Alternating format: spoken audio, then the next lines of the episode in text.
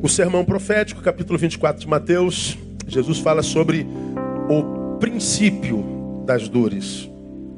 Ele fala sobre o tempo do fim, é uma palavra escatológica.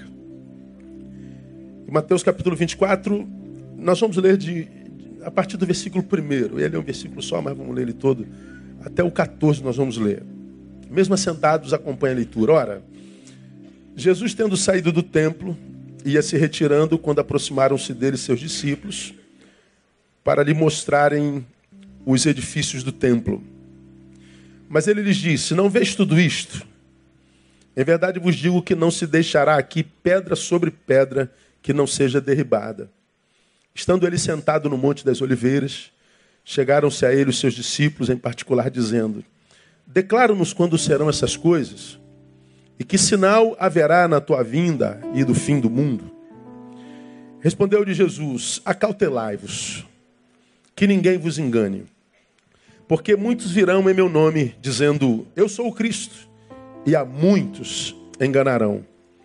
Ouvireis falar de guerras e rumores de guerras. Olhai, não vos perturbeis, porque forçoso é que assim aconteça, mas ainda não é o fim. Porquanto se levantará nação contra nação, reino contra reino, e haverá fomes, terremotos em vários lugares. Mas todas estas coisas são o princípio das dores. Então sereis entregues à tortura, vos matarão, sereis odiados de todas as nações por causa do meu nome. Neste tempo, muitos hão de se escandalizar, trair-se-ão uns aos outros e mutuamente se odiarão. Igualmente hão de surgir muitos falsos profetas e enganarão a muitos. E por se multiplicar a iniquidade, o amor de muitos esfriará.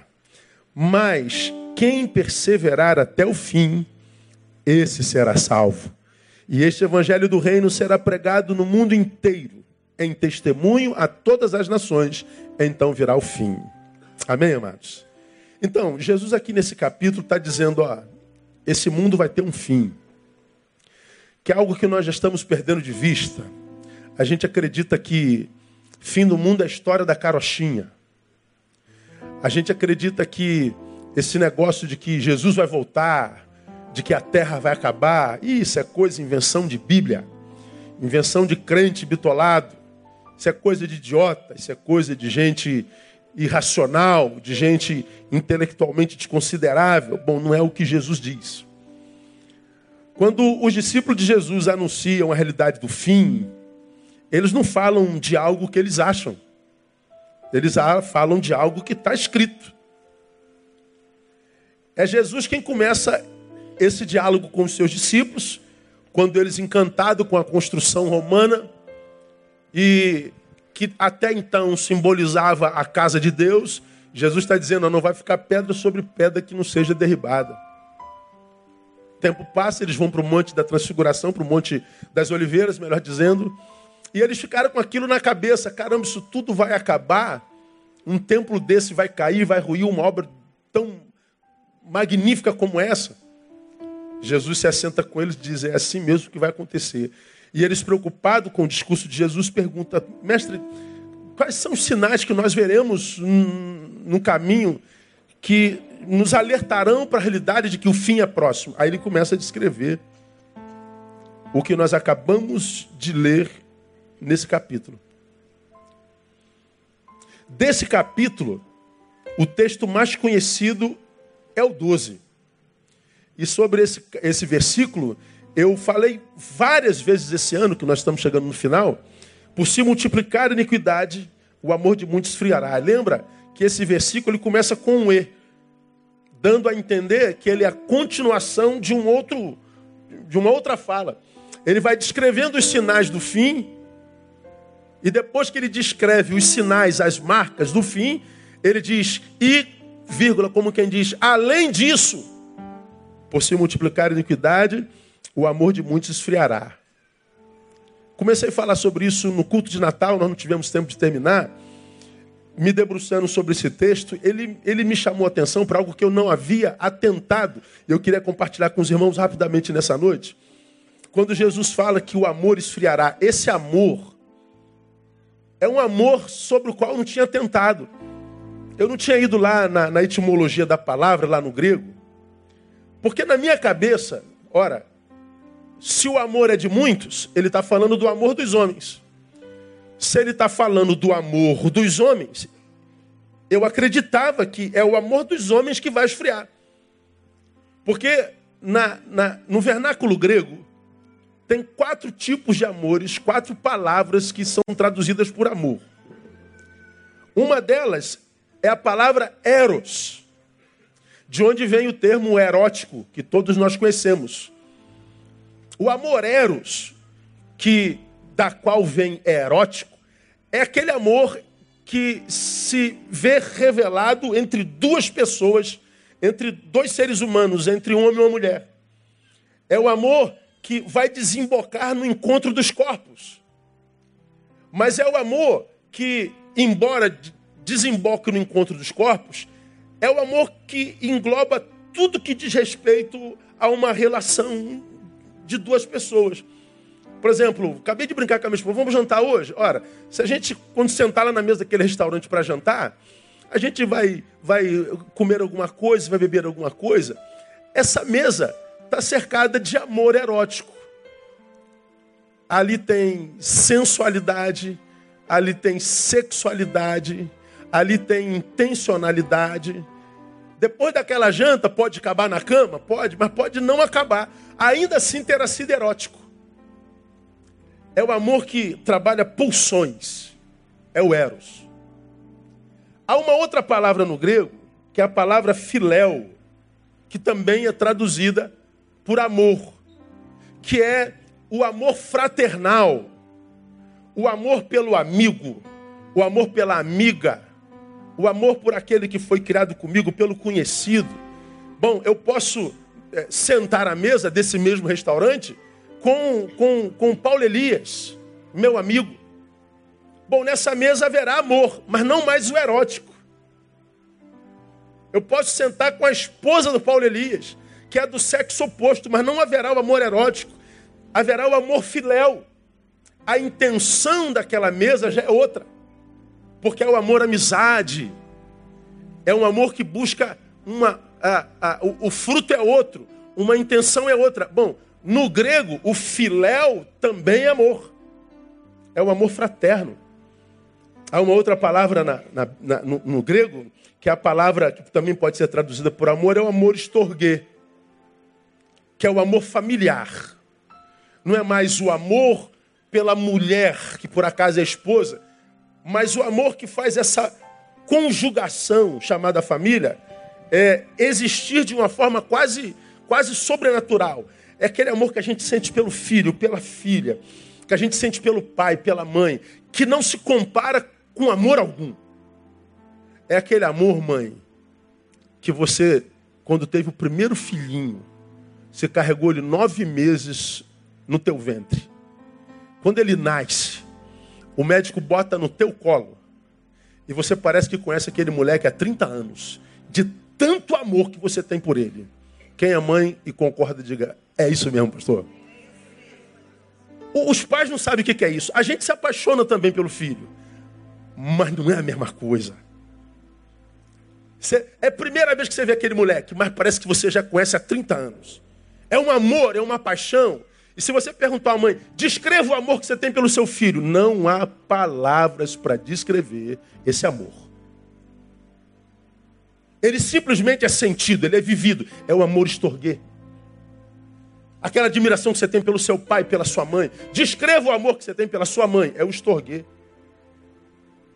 Ora, se existe o Eros, o Filéu e o estorguê, quando Jesus diz, por se multiplicar a iniquidade, amor esfriará, ora, só poderia ser na cabeça do Neil algum tipo de amor desses que são oriundos da humanidade. Mas não, ah, irmão, essa palavra amor aí não é a palavra eros, não é a palavra filéu, nem é a palavra estorguê, é a palavra agapem, que vem de ágape. O ágape é o amor transcendental. É o amor que só Deus tem. É o amor de Deus por nós. Não é um amor que tem a ver com eros, não tem a ver com amizade, não tem a ver com família. É o amor que fez nos amar com amor eterno, com amor tão grande que mandou Jesus. É um amor que não se move, ou seja, não se abala. Não há nada que eu e você façamos para que ele nos ame menos ou para que ele nos ame mais. Ele é um amor que, porque é eterno, ele foi ontem de um jeito, hoje é do mesmo jeito, amanhã será do mesmo jeito. É um amor que só Deus vive. O amor a respeito do qual Jesus se refere é o amor ágape. Eu fico pensando, mas Deus, esse amor não é só o amor de Deus? Como que o senhor pode falar que esse amor vai esfriar no ser humano cuja iniquidade alcança? Esse amor não é transcendental, ele não é o divino. Então, como que ele pode esfriar em mim? Pois é, foi isso que me chamou a atenção naquela semana do Natal, irmão. O texto está dizendo que nos últimos tempos a iniquidade esfriaria o amor de Deus em nós. Não é o amor de Deus por nós. Entendam isso, pelo amor de Deus. É o amor de Deus em nós. Ele está dizendo: quando Deus criou suas criaturas, produziu a sua criação, ele encharcou essa criação do seu amor. Ele nos batizou no seu amor. Nós somos alvo e, e, fruto do seu amor. Nós somos oriundos da sua relação com a sua criação. Então todos nós somos, somos batizados por esse amor.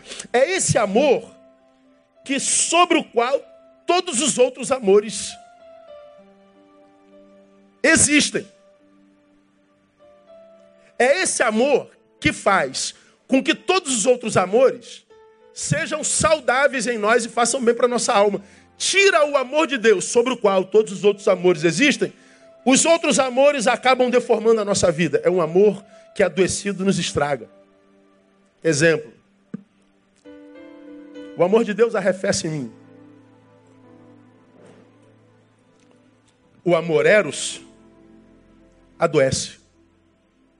Porque, como eu disse lá na noite do Natal, a mulher com a qual me relaciono, porque o amor de Deus estirou em mim, por ela eu tenho eros, essa mulher é reduzida da característica de uma pessoa, de um ser humano, e ela passa a ser só uma coisa, um produto que se usa, um algo que se come. A relação de homem e de uma mulher se torna, porque sem o amor de Deus, uma relação de usufruto. Eu não olho mais para essa mulher eu não olho mais para esse homem como um ser integral que precisa, além do meu desejo, do meu, do meu respeito, precisa da minha fidelidade, precisa da minha honra, precisa do meu cuidado. Nós reduzimos o outro pelo qual sentimos desejo a um objeto que será utilizado para satisfazer o meu desejo. Uma vez satisfeito o meu desejo, esse outro já não presta para mais nada, nós o descartamos. Porque nós reduzimos esse ser humano a uma coisa que se usa e se descarta. Ora, irmão, é só a gente ver o que, que acontece no mundo hoje. Você me viu pregando em maio no culto da família. Eu não me canso de, de, de repetir para a gente absorver.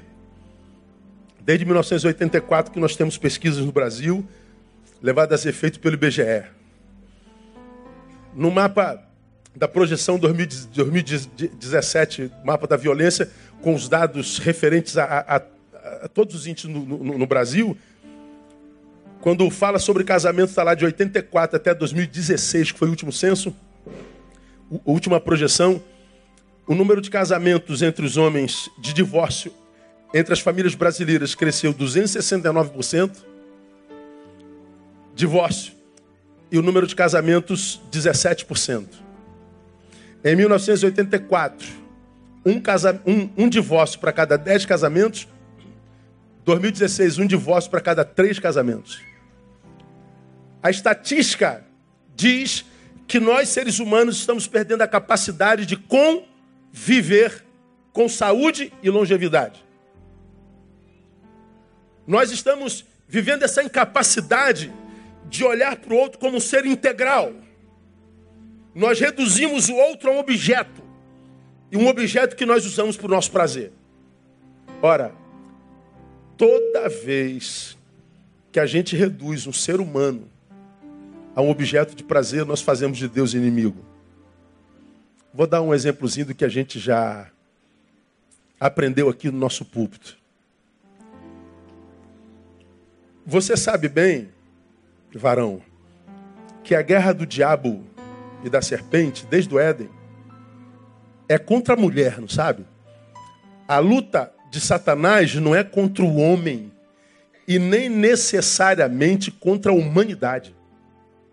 A luta é contra a mulher. Por que contra a mulher?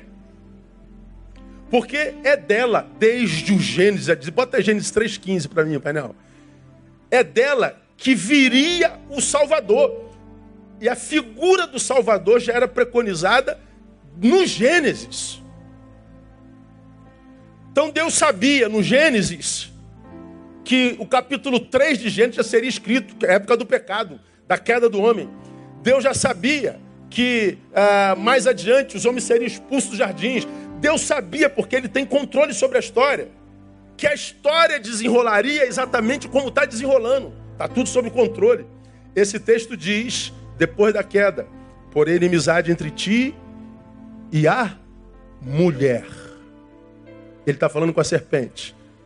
Está falando da sua maldição. Entre a tua descendência, a da serpente, e a descendência da mulher. Agora olha o que a Bíblia diz. Esse versículo é chamado de proto-evangelho, do embrião do evangelho.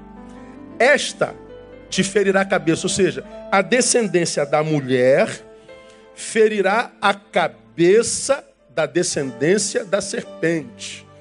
E a descendência da serpente ferirá o calcanhar da descendência da mulher, explicando para quem é novo no evangelho.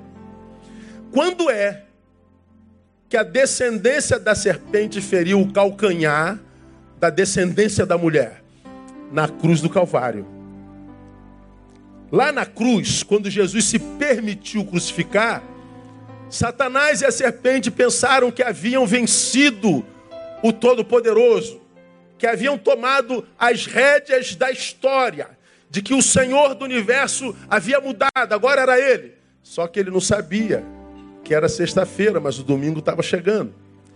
Quando o domingo chega, o domingo da ressurreição, então a serpente entende que aquilo que ele imaginava que era o fim de Jesus era o início da história da redenção. Ele imaginou que tinha esmagado a cabeça de Jesus, mas era uma feridinha no calcanhar. Mas o texto diz que a descendência da mulher esmagaria a cabeça da serpente. Ou seja, você feriu a cabeça, a, a, a, o calcanhar de Jesus, mas no dia do juízo, Jesus, que é a descendente da mulher, vai esmagar a tua cabeça, Satanás. Ora, quando a serpente tenta desconfigurar a história de Deus, ele faz através da mulher. Ora, onde é que entra o homem nesse litígio entre a mulher e a serpente? O homem é o defensor da mulher. A mulher está aqui, ó. E a serpente querendo interromper o fluxo da história preconizada por Deus. A serpente e a mulher. Onde é que entra o homem? O homem entra como defensor da mulher. Ele compra a briga da mulher contra a serpente. Ele se alia à mulher. Ele constrói família e protege a mulher. Hoje, quando o amor de Deus é retirado do, dos homens tomados pela iniquidade, esse homem ele se afasta da mulher e a maltrata. É como se ele se afastasse da mulher e se aliasse a Satanás para destruí-la. Aí você vê como tem mulheres sendo mortas, mulheres sendo estupradas, mulheres sendo violentadas, mulheres sendo eh, desvalorizadas, feminicídio sem precedentes. Por que, que nós vemos tanta barbárie na relação homem-mulher? Porque o amor de Deus nesse ser humano esfriou e sobrou só o Eros, que reduziu o outro a um produto. Tira o amor de Deus, o amor filéu, o amor fraternal, o amor de amigos, adoece. E hoje os nossos laços de amizade, irmãos, são tão rasos que uma discordância o outro é desconstruído em nós. Aconteceu isso nas eleições desse ano, sim ou não? Alguém aqui tem coragem de admitir? Perdeu algum amigo nas eleições? Alguém tem coragem? Não? Ó, quanta gente aí. Irmão, não, isso não dá para falar não, porque é pesado demais. Hein?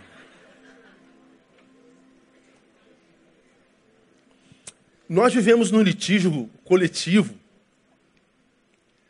A gente não consegue mais discordar sem brigar. A gente não consegue mais discordar e depois que a gente percebeu que não dá para chegar no acordo, continua tomando Coca-Cola. A gente não consegue mais brigar em paz. A gente não consegue continuar amigo se nós pensamos ideologicamente diferente. A gente não consegue mais fazer a manutenção do outro em nós se o outro não pensar exatamente como, como eu. O outro em nós é tão rarefeito que qualquer discordância é apagada em nós. E aí, nós que antes brigávamos com os inimigos do amigo, mesmo que não fosse nosso inimigo, se é inimigo de amigo, é inimigo meu. A gente brigava. Hoje a gente não consegue mais nem conversar com um amigo. Aí a gente olha para um amigo e constrói amizades não mais em função do que ele é, mas quase sempre em função do que ele tem nós construímos amizades interesseiras. Nós construímos amizades utilitárias. Nós não valorizamos mais a pessoa pelo que ele tem, mas pelo que ele é. Aí o que, que acontece? Nós vivemos frustrações relacionais o tempo inteiro.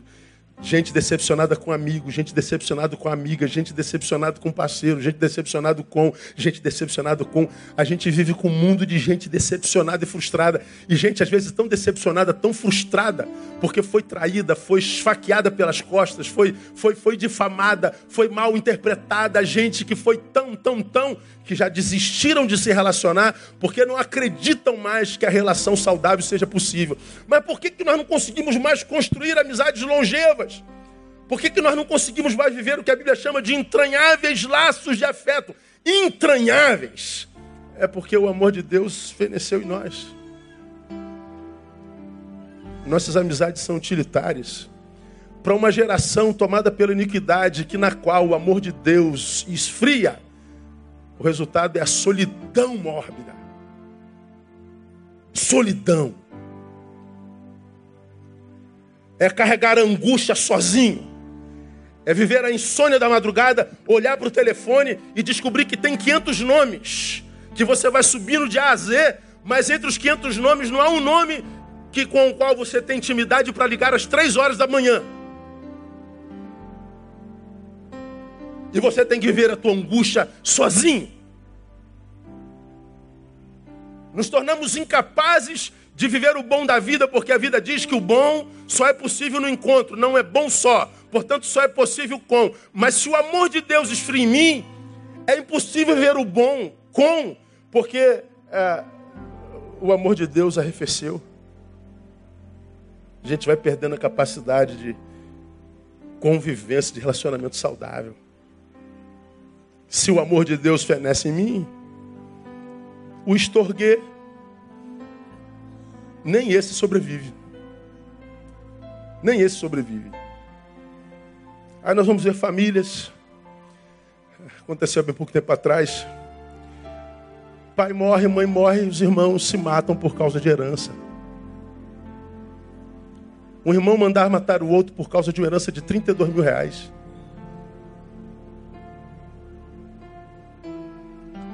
Irmãos entrarem na justiça por causa de centavos.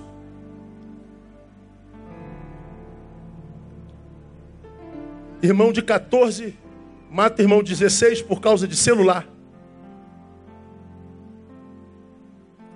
Nem as, as entranhas das relações consanguíneas continuam, conseguem sobreviver de forma saudável se o amor ágape, se o agapem é retirado de nós. Família vira um lugar de adoecimento coletivo. Família se torna um lugar do qual muitos dos seus entes querem se retirar. Um lugar que para o qual pessoas já não têm mais prazer para lá voltar. Por quê? Porque as relações mesmo as consanguíneas são, são absurdamente adoecedoras. São absurdamente desconstrutivas. É, é, é, daqui que veio a minha reflexão, irmão.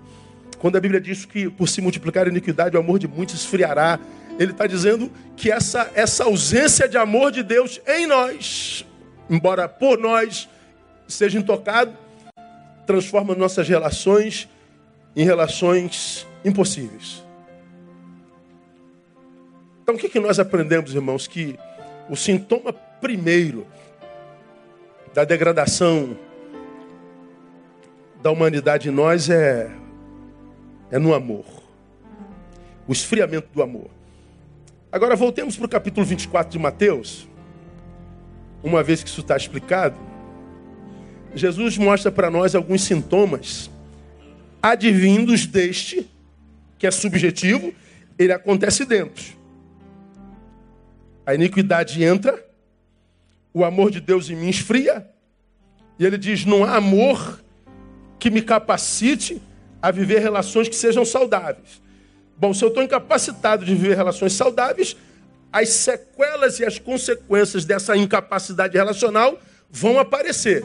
Aí vamos ver comigo algumas, a começar pelo versículo 5. Olha lá. Porque muitos virão em meu nome, dizendo: Eu sou o Cristo. E a muitos enganarão. Do que, que Jesus está falando aqui? Ele está falando de distúrbio de personalidade, irmão. Quem é você? Eu sou o Cristo. Alguns olharão para ele dizendo: Você não tem nada a ver com Cristo. Não acreditará, mas outros, diz o texto, serão enganados. Jesus está falando que nós vamos desenvolver uma capacidade de persuasão. Nós vamos desenvolver uma capacidade de dissimulação tão grande que mesmo que a gente dissimule nos âmbitos mais absurdos da personalidade, ainda assim nós enganaremos a muitos. Jesus está dizendo que por causa da ausência do amor de Deus em nós, dificilmente acharemos verdade no outro ou em nós.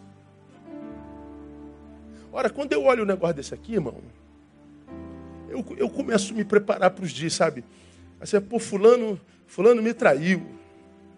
Fulano é, disse isso e não é verdade. Fulana mentiu a respeito dele. Bom, se fulano traiu, se fulano mentiu, se fulano dissimulou, aonde que está a novidade nisso? O texto está dizendo, meu filho, o amor de Deus arrefece nos homens. O que sobra nos homens é mentira e hipocrisia. E se o que sobra nos homens é dissimulação, o que so, é, é, é, é, sobra nos homens é hipocrisia, ora, eu tenho que estar preparado para a hipocrisia que vem. Eu tenho que estar preparado para a dor que vem de lá. Eu tenho que estar preparado para, para, para a perplexidade que pode me acometer a partir da, da, da, da postura do dissimulado que está do lado de lá. Isso é um texto que me prepara para a vida no tempo do fim. Fui traído, pastor. Qual a novidade? Pastor, me enganaram. Sim, qual a novidade? Pastor, ah, eu ganhei uma facada nas costas de alguém que eu jamais imaginei. Qual é, qual é a novidade? É disso que Jesus está falando. Então tem que parar de caminhar no tempo da dissimulação, pensando que eu estou imune à traição, à ingratidão. Eu tenho que passar pela vida entendendo que eu posso ser enganado a qualquer instante, que eu não posso é viver auto-engano. O cara vai dizer que é o Cristo e vai dizer de uma forma tão contundente ele vai ser tão convincente que, mesmo dizendo ser Jesus, ele vai enganar alguns. Distúrbio de personalidade. E, e esse distúrbio está em todo lugar, né? Preguei de manhã gente que imagina ser mais do que o que é, gente que se vê aquém do que o que de fato é, se vê maior ou menor, Gente que só não se vê como de fato é. Gente que dissimulou tanto, que vestiu tantas máscaras, viveu tantas, tanta, tantas falsidades, que chega uma hora que ele já não sabe mais quem ele é. Está despersonalizado. Mas há mais sintomas. Veja lá, versículo 6. E ouvireis falar de guerras e rumores de guerras. Então ele está falando de um tempo de desvalorização da vida.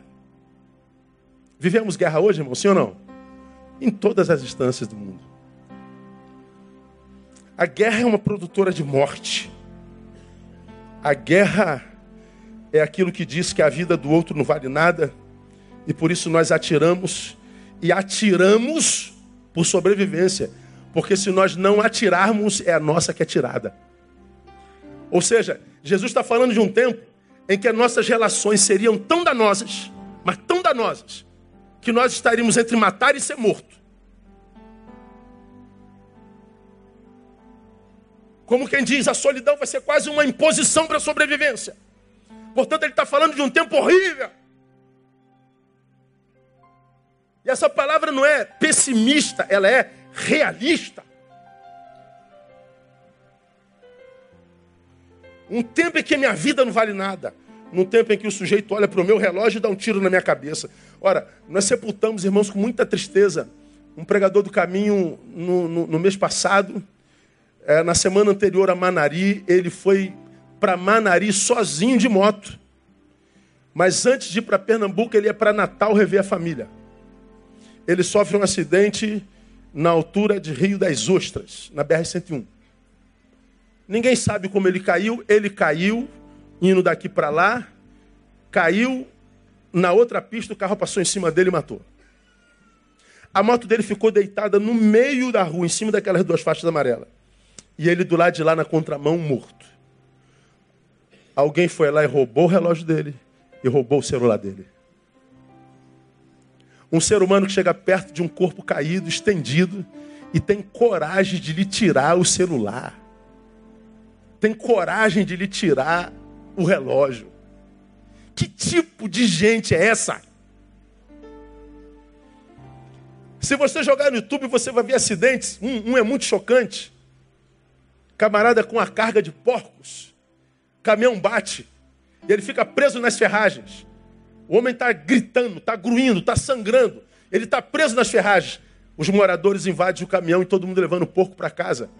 Gente botando porco dentro do carro e levando o cara e o cara morrendo. O motorista morreu diante dos olhos dos que carregavam porcos.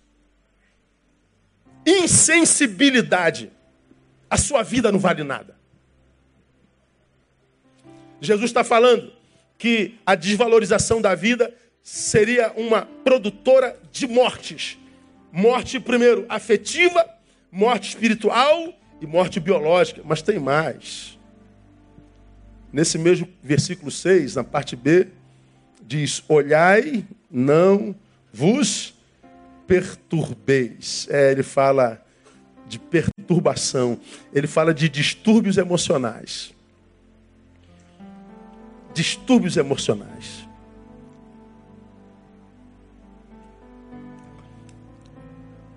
O que Jesus fala quando fala sobre isso?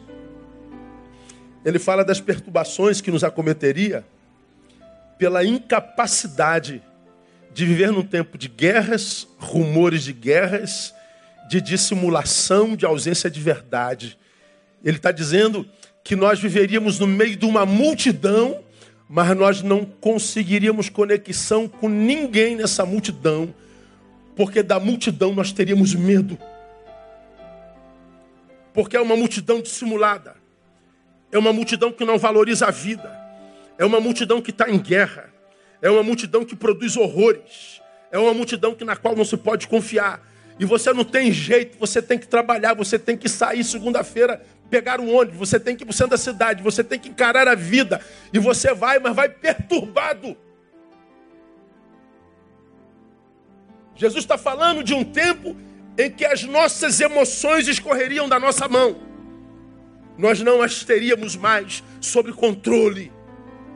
Nossas emoções seriam coisas que nas quais nós precisaríamos pensar. Porque quem está saudável não pensa nas emoções.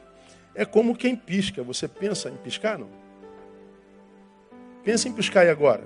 Você vai ver que você vai começar a piscar mais do que o necessário. É uma piscação danada. A gente não pensa para andar.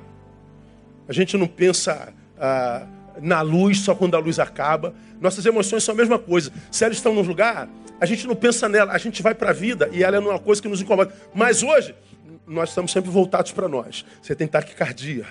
Você tem respiração acelerada. Você tem medo em pequena escala, média escala, grande escala.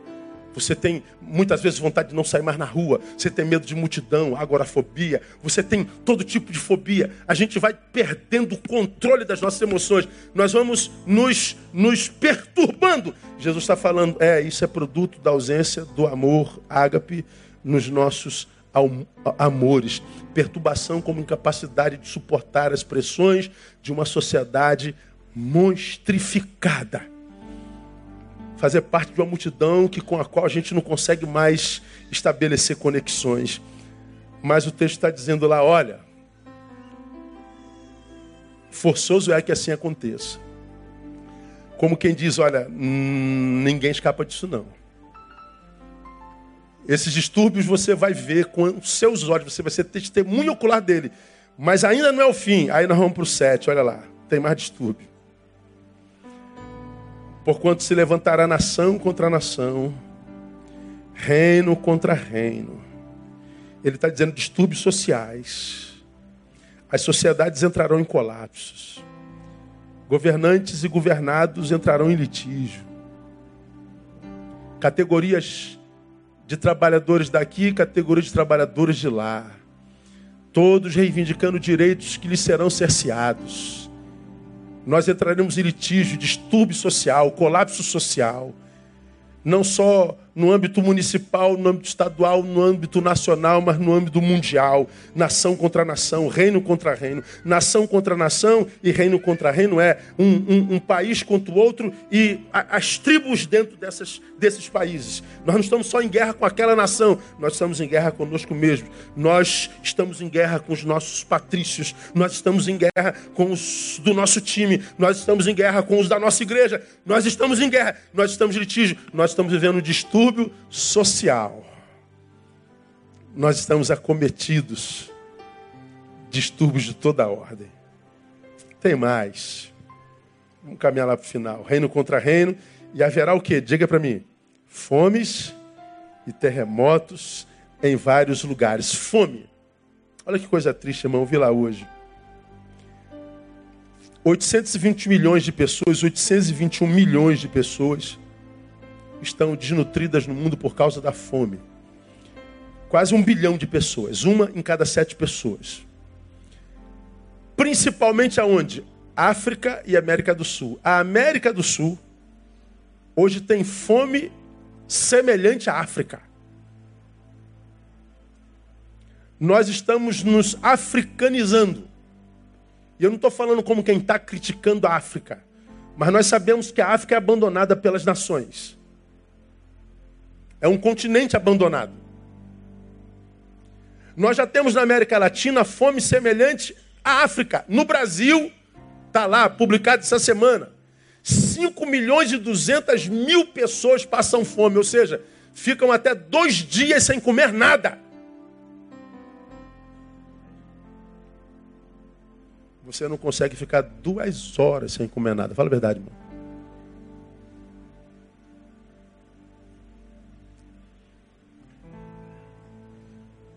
Diga que amanhã, quando você botar seu pedidozinho para 2019, você vai botar que eu perca 10 quilinhos. Que Deus me ajude a emagrecer. A guerra dos deprimidos num país farto é: meu Deus, como é que eu faço para parar de comer, Senhor? Ô Deus, eu falei que eu ia comer só salada nesse almoço. Mas quando eu olhei para a mesa do lado daquele irmão comendo picanha, o diabo me tentou. Não, não foi o diabo, não. O diabo não, não come picanha. Aí depois que come picanha, pô, mas só um, um pudinzinho de leite? Não custa nada, só um pedacinho. É, tu disse isso ontem à noite, ontem na hora do almoço, anteontem no almoço, na janta também. A nossa guerra, eu não consigo parar de comer, eu não consigo emagrecer. Pois é, tem gente no nosso país, 5 milhões e 200 mil pessoas que não comem durante dois dias. Estão desnutridos.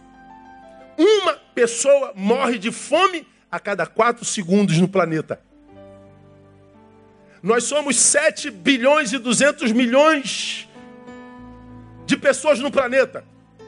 Esse planeta produziu no ano passado comida para 10 milhões de pessoas. Como alguém pode morrer de fome se nós somos 7 bilhões e o planeta produziu comida para 10 bilhões? Iniquidade.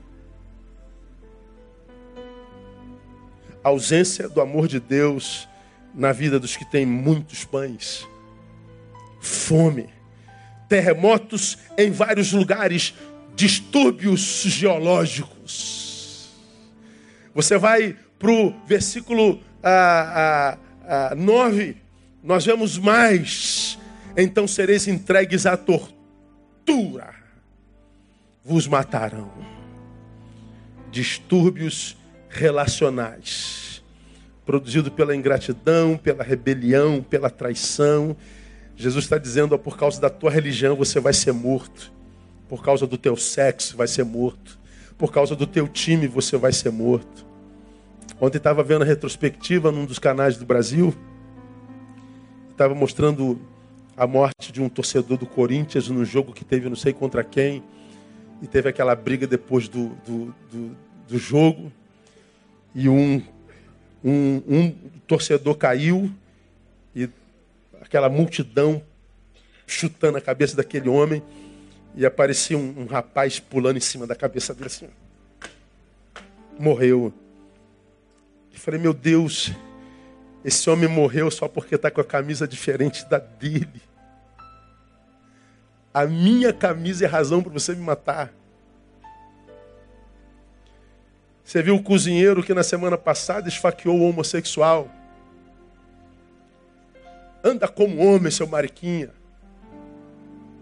Ele reagiu e o cara deu uma facada, o menino morreu aos 25 anos de idade. Eu valho menos do que o meu sexo, eu valho menos do que a minha religião, eu valho menos do que a minha camisa, eu valho menos, vale, vale. É o que nós somos.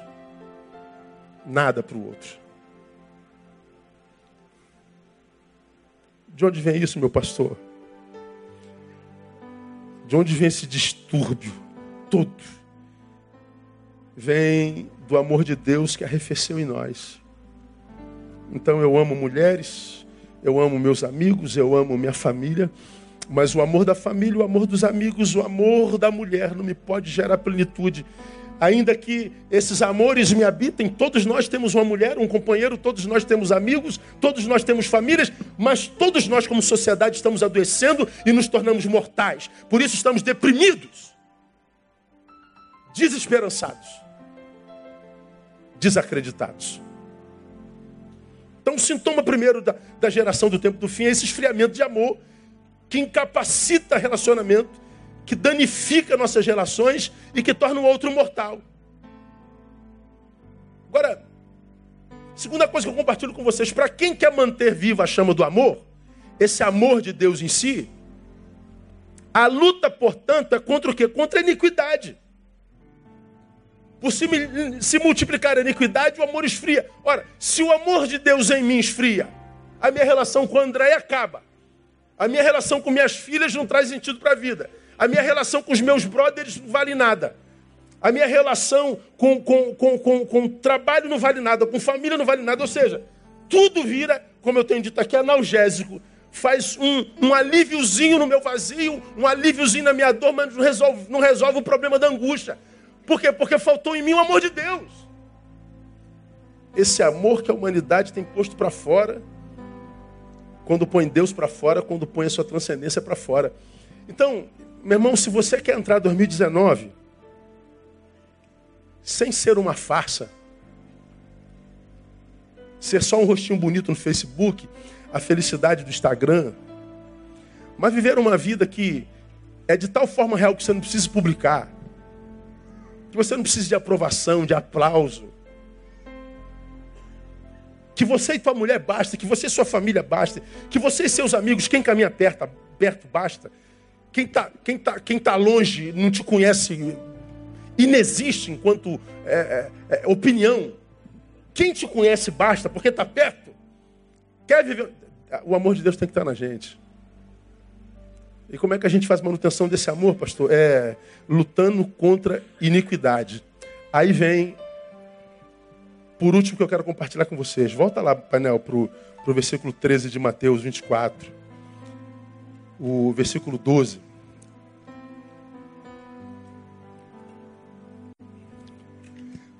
Por se multiplicar a iniquidade, amor de muitos friará.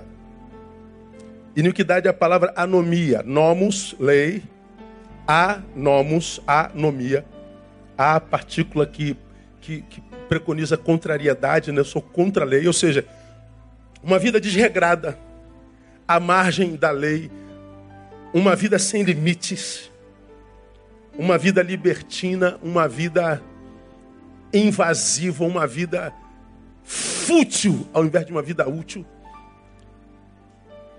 Isso é iniquidade.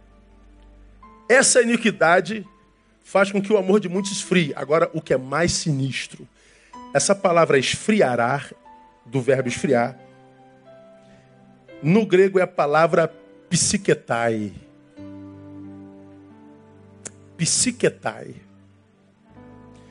Que é traduzido literalmente soprar. O amor de muitos será soprado. Dá para explicar, pastor? Dá. Dá. Imagine que essa garrafa seja uma vela. Pô, devia ter trazido uma vela, né? Tem mole. Ninguém tem uma vela aí, não? Pô, também queria demais. Vamos imaginar que isso aqui seja uma vela. Está acesa. A chama está ardendo. A chama é o amor. A iniquidade faz isso, ó.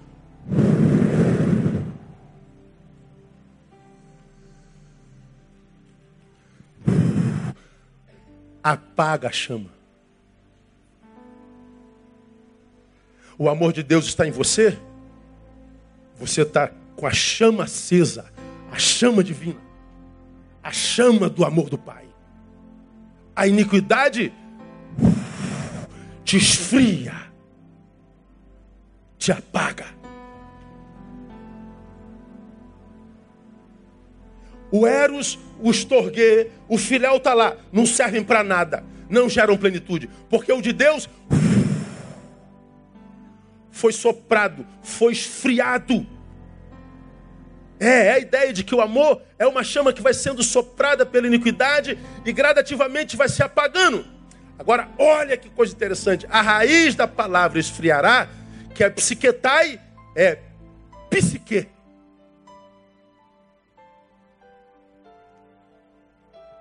Ou seja, o sopro que apaga a chama de Deus em mim acontece na minha psique, na minha mente. É na minha mente que a iniquidade vai soprando, mudando o teu modo de pensar mudando o teu modo de diagnosticar. Você não diagnostica mais pelos olhos de Deus, pela mente do Cristo, pelos olhos da palavra, mas você vai se tornando cheio de si mesmo. Você vai pelo teu intelecto, você vai pelo teu achismo, pela sua tudologia. Você vai se, se, se, se, se, se, suicidando. Você vai cometendo suicídio processual. É na mente que o sopro da iniquidade vai arrefecendo o amor. Aí a gente consegue entender, portanto, 2 Coríntios capítulo 10. Bota aí, painel, 2 Coríntios capítulo 10, versos de 3 a 5. Acontece aqui, ó, na nossa cabeça. Porque embora andando na carne, não temos como andar em outro lugar que não na carne, não militamos segundo a carne, pois as armas da nossa milícia não são carnais, embora poderosas em Deus para demolição de fortalezas derribando raciocínios e todo baluarte que segue contra o conhecimento de Deus e levando cativo todo pensamento à obediência a Cristo. Olha o que, que Paulo está dizendo: que as nossas armas não são carnais, são poderosas em Deus para demolir fortaleza. Fortaleza para Paulo e na palavra são aquelas que vão sendo introjetadas na nossa mente que não tem nada a ver com a palavra de Deus, tem a ver com a cultura desse mundo. Que vai roubando de você a sua transcendência, a sua capacidade de andar pela fé, vai te carnificando, ao invés de te santificando, vai te carnificando, vai te reduzindo ao pedaço de carne que anda, como eu prego sempre. Você vai colocando Deus para fora através da psique. Aí, como como disse há bem pouco tempo atrás, me espanta uma geração como essa, que se afasta de Deus e acha que evoluiu. Que abandona a igreja e acha que melhorou. Porque os colegas do mundo, já reféns da iniquidade, te aplaudem quando você abandona o Pai. Que zombam quando você diz que é de Deus. Que te ridicularizam quando você diz que crê que te chamam de bitolado e de burro quando você diz que valoriza a transcendência. E você, no intuito de ficar bem com essa gente que de fato e na verdade morre de inveja de você, você coloca Deus para fora. Preocupado com a tua imagem, com o que vão pensar de você, você está vivendo o psiquetai.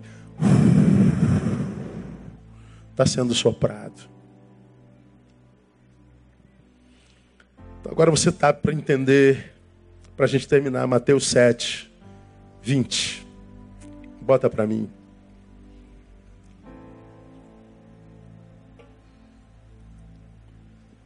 Esse texto, já falei muito sobre ele aqui,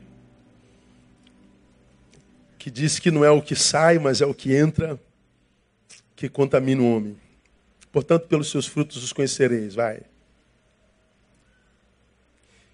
Nem todo que me diz Senhor entrará no reino dos céus, mas aquele que faz a vontade do meu Pai que está nos céus. Muitos me dirão naquele dia, Senhor, não profetizamos em teu nome, em teu nome não expulsamos demônios, em teu nome não fizemos muitos milagres. Então lhes direi claramente: nunca vos conheci. Apartai-vos de mim, vós que praticais a iniquidade. Por quê? Eu pratico iniquidade, pastor. Porque ela entrou em mim primeiro. Tudo que entra sai. Como que entrou, pastor? Aqui, ó. Aqui. Pelo pensamento, pela psique. A minha oração, minha igreja, para cada um de vocês, no ano de mil, de mil anos, não, já passou um tempo, de 2019, é que Deus te dê a graça de chegar ao final de cada dia e te ajudar a fazer uma faxina do que você recebeu do mundo naquele dia. Que Deus te dê a graça de amadurecer de tal forma que quando você for confrontado pelos valores desse mundo, iníquo e tomado pela iniquidade, esse mundo que não consegue mais prazer no sexo oposto, não consegue encontrar sentido nos amigos, não consegue encontrar sentido nem na família. A família adoece, os amigos adoecem, a esposa e o marido adoecem. Essa sociedade composta por gente que já adoeceu e muitas vezes nem sabe com as quais nós temos que conviver, não dá para viver dentro de uma bolha. Que Deus te dê a graça de depois dessa convivência chegar em casa, levar cativo todo o pensamento obediência a Cristo Deus, eu fui absurdamente confrontado nesse dia, eu fui absurdamente bombardeado por valores que não têm a ver com a tua palavra. Deus, a minha lógica está quase é, é, vencendo a minha fé, então Deus me capacita a fazer uma faxina para que o teu amor em mim não arrefeça, porque senão a gente se transforma no que a gente está vendo aí. Eu não sei como, irmão, uma pessoa chega a dar cabo da própria vida, não sei como uma pessoa se entrega tão tão cedo encontrar uma pessoa com 15 anos deprimida, encontrar uma pessoa com 12 anos desistindo da vida, adolescente se cortando o tempo inteiro. Pessoas que não conseguem encontrar amor por si mesmo, pessoas que se odeiam, pessoas que estão em litígio em todas as instâncias da vida, pessoas que não conseguem viver paz nem um segundo do dia. A mente está sempre perturbada, sempre em guerra, sempre em litígio gente que precisa desse litígio para se sentir vivo. Quando a promessa do Cristo é: Eu vim para que vocês tenham paz.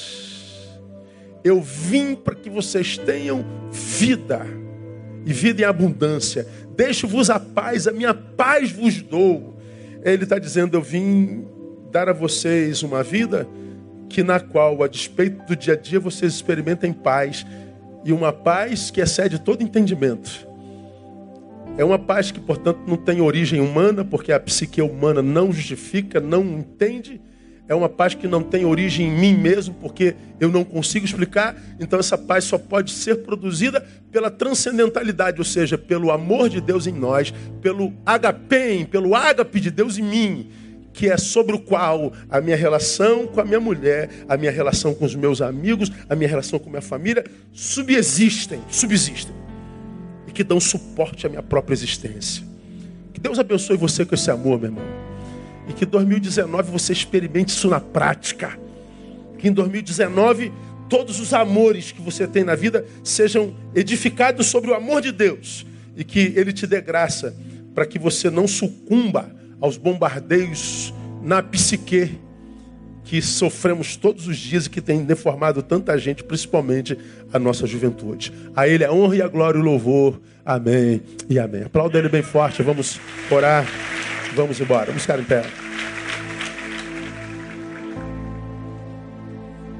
Eu queria mais uma vez que você pegasse na mão desse irmão que está do seu lado. Mais uma vez.